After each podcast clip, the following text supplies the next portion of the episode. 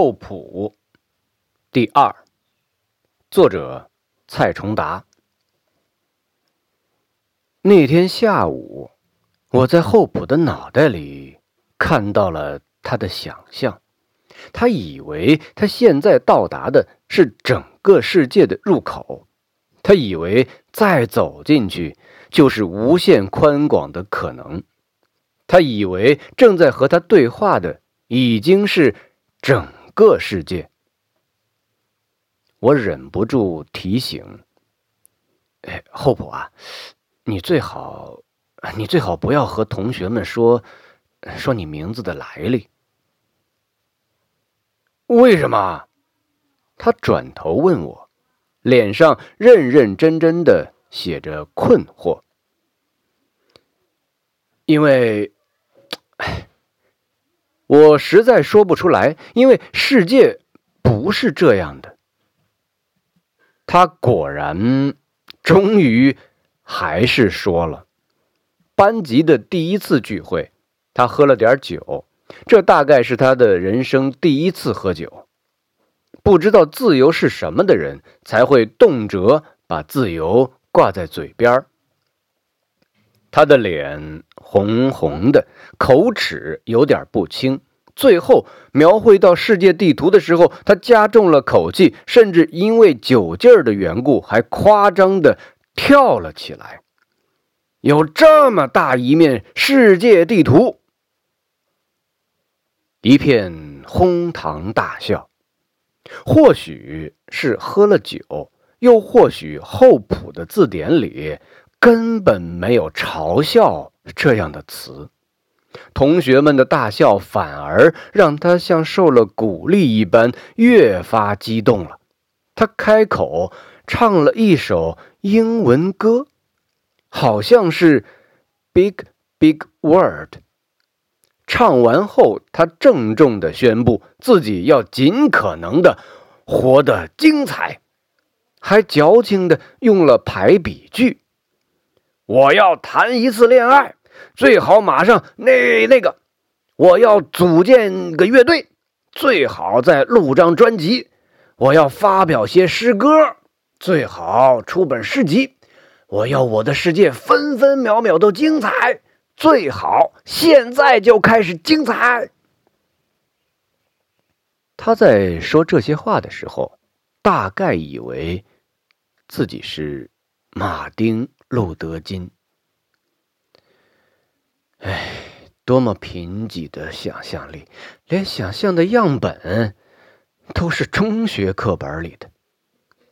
我在心里这样嘲笑着。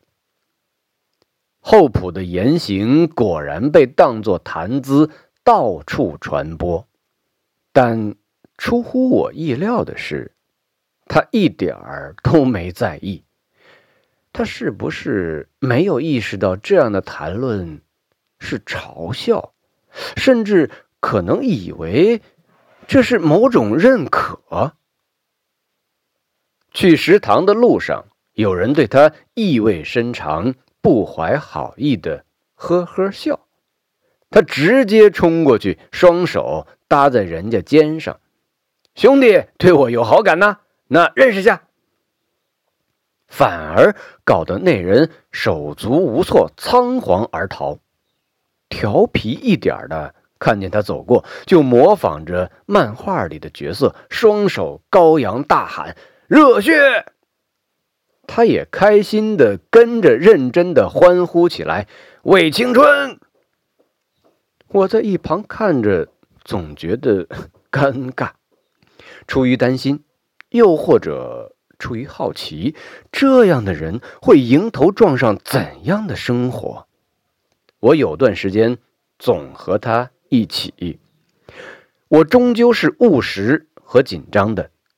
我开始计算一天睡眠需要多少时间，打工需要多少时间，还有赚学分和实习。这样一排，发觉时间不够用了。大学毕业之后的那次冒险将决定我的一生。高中时，父亲的病倒让我必须保证自己积累到足够的资本，以便迅速找到一份工作。这份工作还得符合我的人生期待。这很难，就像火箭发射后在高空必须完成的一次次定点推送一样。厚朴不一样，他实在没有什么需要担心的东西，或者是不知道可以担心什么，没有什么需要认真安排的。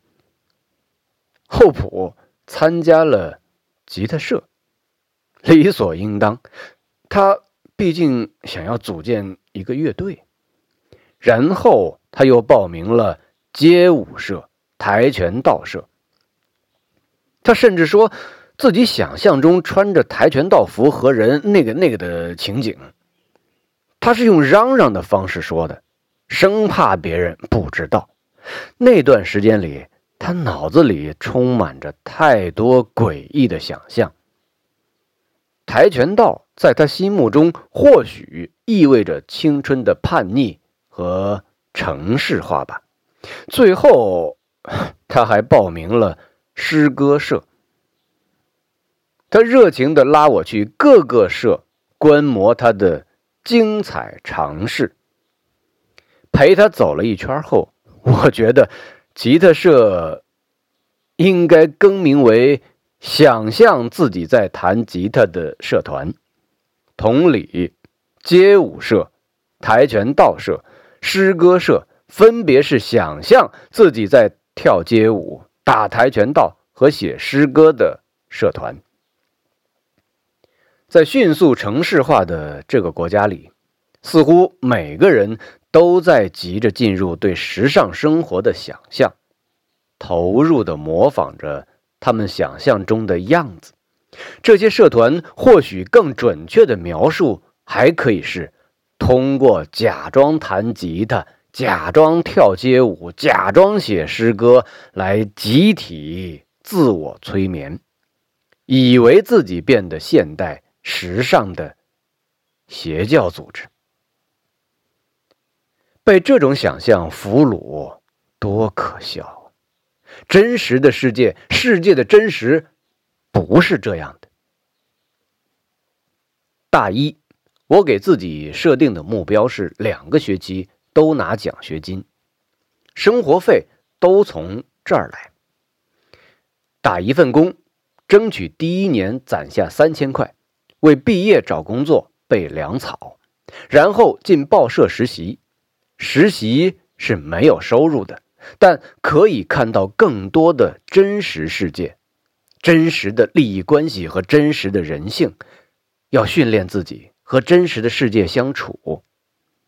就这样，我和厚朴朝2个方向狂奔，以自己的方式。过5关斩6将之后，我终于获得了到报社实习的机会。面试是厚朴陪我去的，回来的路上，他没有祝贺，而是摇头晃脑地说：“父亲给我讲过一个故事，是他从美国之音里听到的。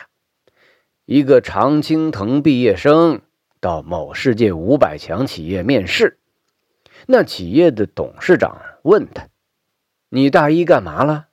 那学生回答说：‘用功读书。’大二呢，认真实习。大三呢，模拟现实，试图创业。你挥霍过青春吗？没有。你发泄过荷尔蒙吗？没有。”然后那董事长就叫那学生出去，说：“你还没真的生活过，所以你也不会好好工作。等补完人生的课再回来吧。”我知道他想借此告诉我什么，但这故事一听就真伪可疑。厚朴竟然全盘接受。他不知道什么是真实的世界。我没有直接反驳他，或许我也在隐隐约约期待着有人真可以用务虚的方式活出我想象之外更好的人生。